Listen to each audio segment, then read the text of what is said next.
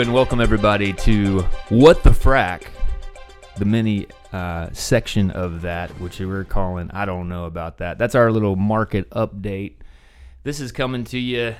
We're recording this on Thursday, the 22nd. You're probably going to get this uh, in your ride home tomorrow, Friday. Um, a little shot of the market intel um, to finish your week up. And I wanted to, I'm Johnson Sutherland. Uh, Senior Vice President here at BLPS, and I'm joined today by Jesse Dickens, Mr. Uh, Senior Vice President of Commercial. Good morning. Good to be with you. and we're um, this is uh, the second one. We've been you know took a little break here. We got the second uh, kind of market in- update uh, coming to you.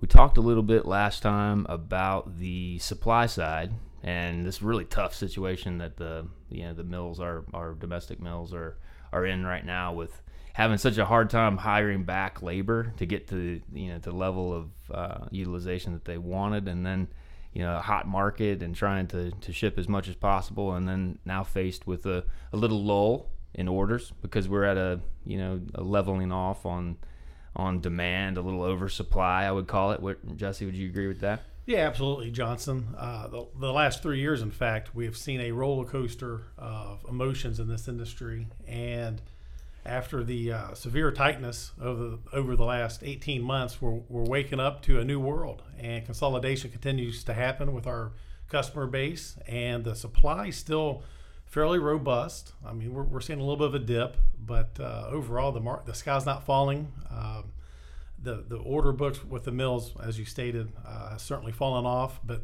that's a lot of a lot of reasons for that. Uh, the backlog that the mills experienced has, has finally been caught up. The import numbers continue to increase, um, and that's probably a bad bad sign for the market as far as being oversupplied a little bit. But uh, overall, the the supplies or the demand rather is still fairly robust.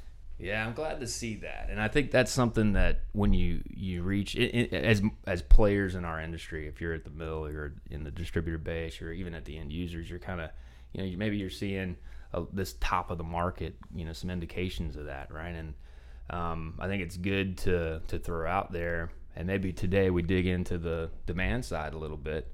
Um, because it is good to put out there and let everybody understand. You know, you have a you know this supply chain of OCTG um, you know, uh, it's a it's a 90 to 120 day, you know, from from mill to down the hole, um, and that can that can vary a lot, but it, it's certainly not instant.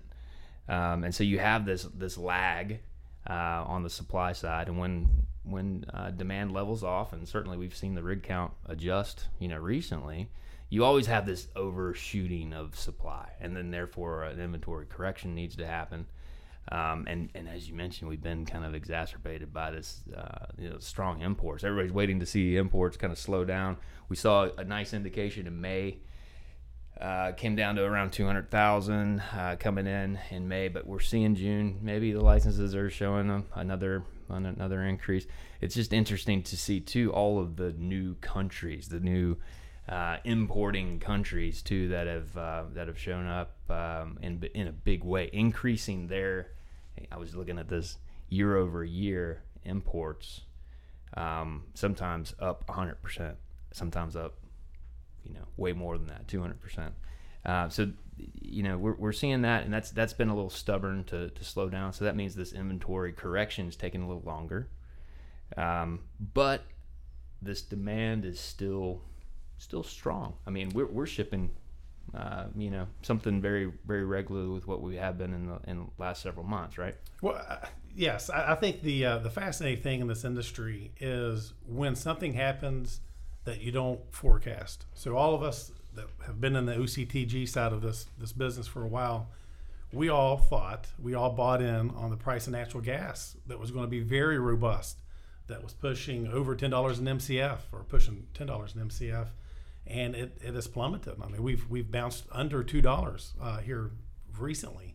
Uh, it's a little bit of uptick now. I, I, haven't looked this morning, but it was over two sixty six uh, yesterday. So uh, that surprised us all. We all thought the price of natural gas was going, was going to stay very very robust all of 2023 into 2024. That didn't happen. Uh, to your point about the uh, different countries of origin, that took everybody by surprise. We thought the the dumping duties that were leveled against some countries, we thought that would stop or slow down the imports. That didn't happen.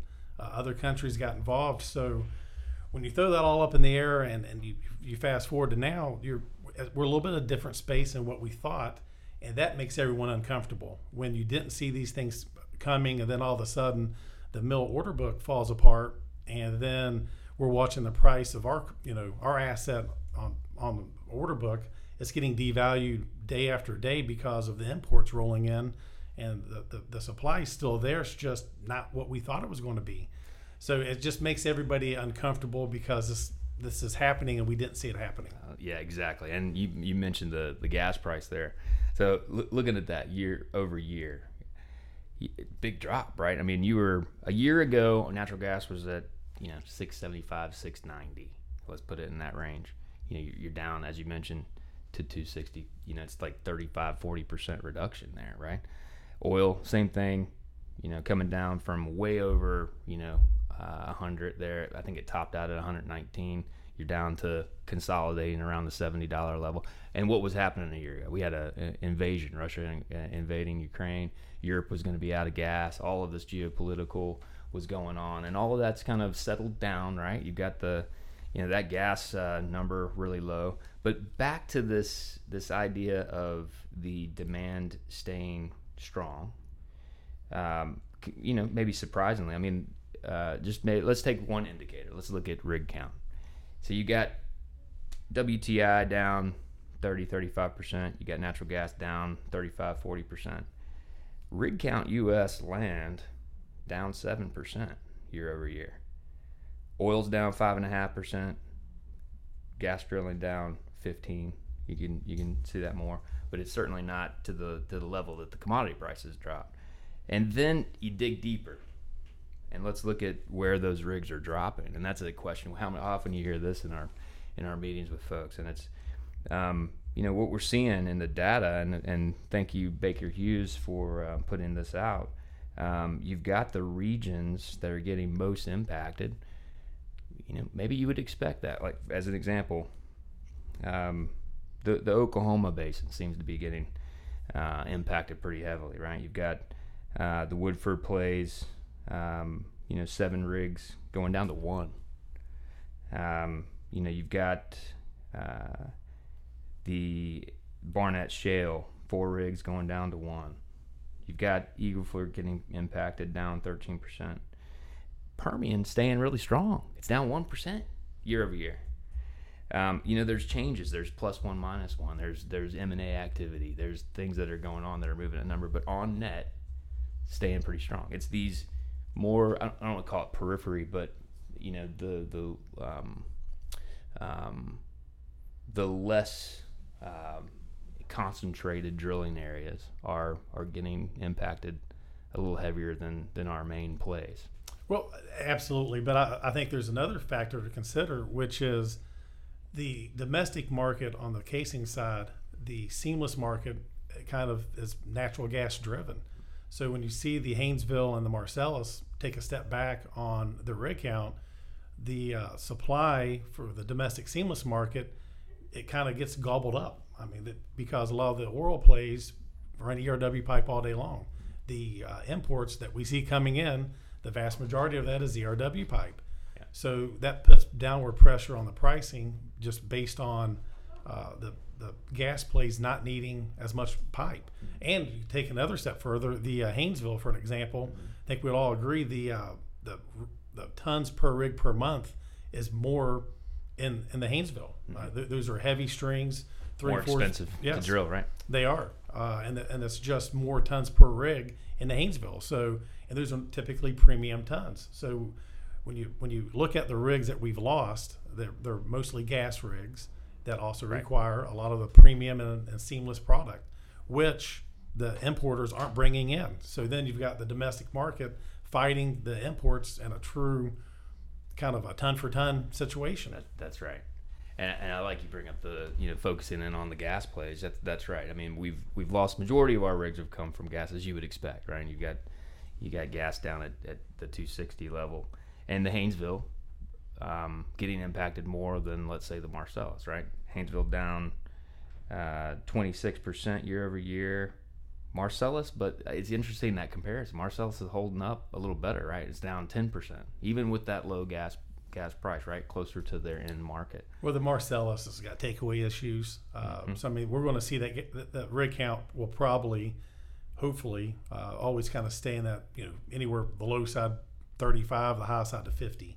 Uh, I think that's going to be the sweet spot for the for the Marcellus. The Haynesville, of course, um, those wells are big. They come on strong, but they fall off quick. So uh, I think that's why we've seen the uh, the rig count really shift in the Haynesville uh, more so than the Marcellus.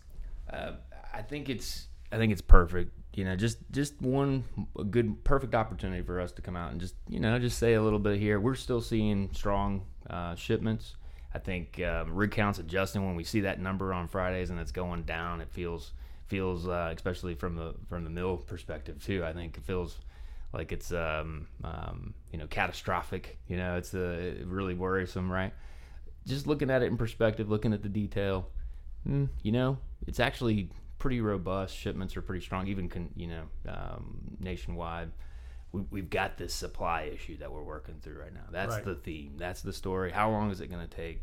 Is is the question let's um, you know let's certainly hope that this uh, demand the rig count stays stable doesn't take a, a sharp drop and if so then um, may, you know we're we're not in 10 months of supply of OCTG where we we probably went from five to six or six and a half right so you we've got some time uh, this summer um, through into the fourth quarter to start getting this inventory um, corrected and get back into uh, what we all hope a stable market for a long time.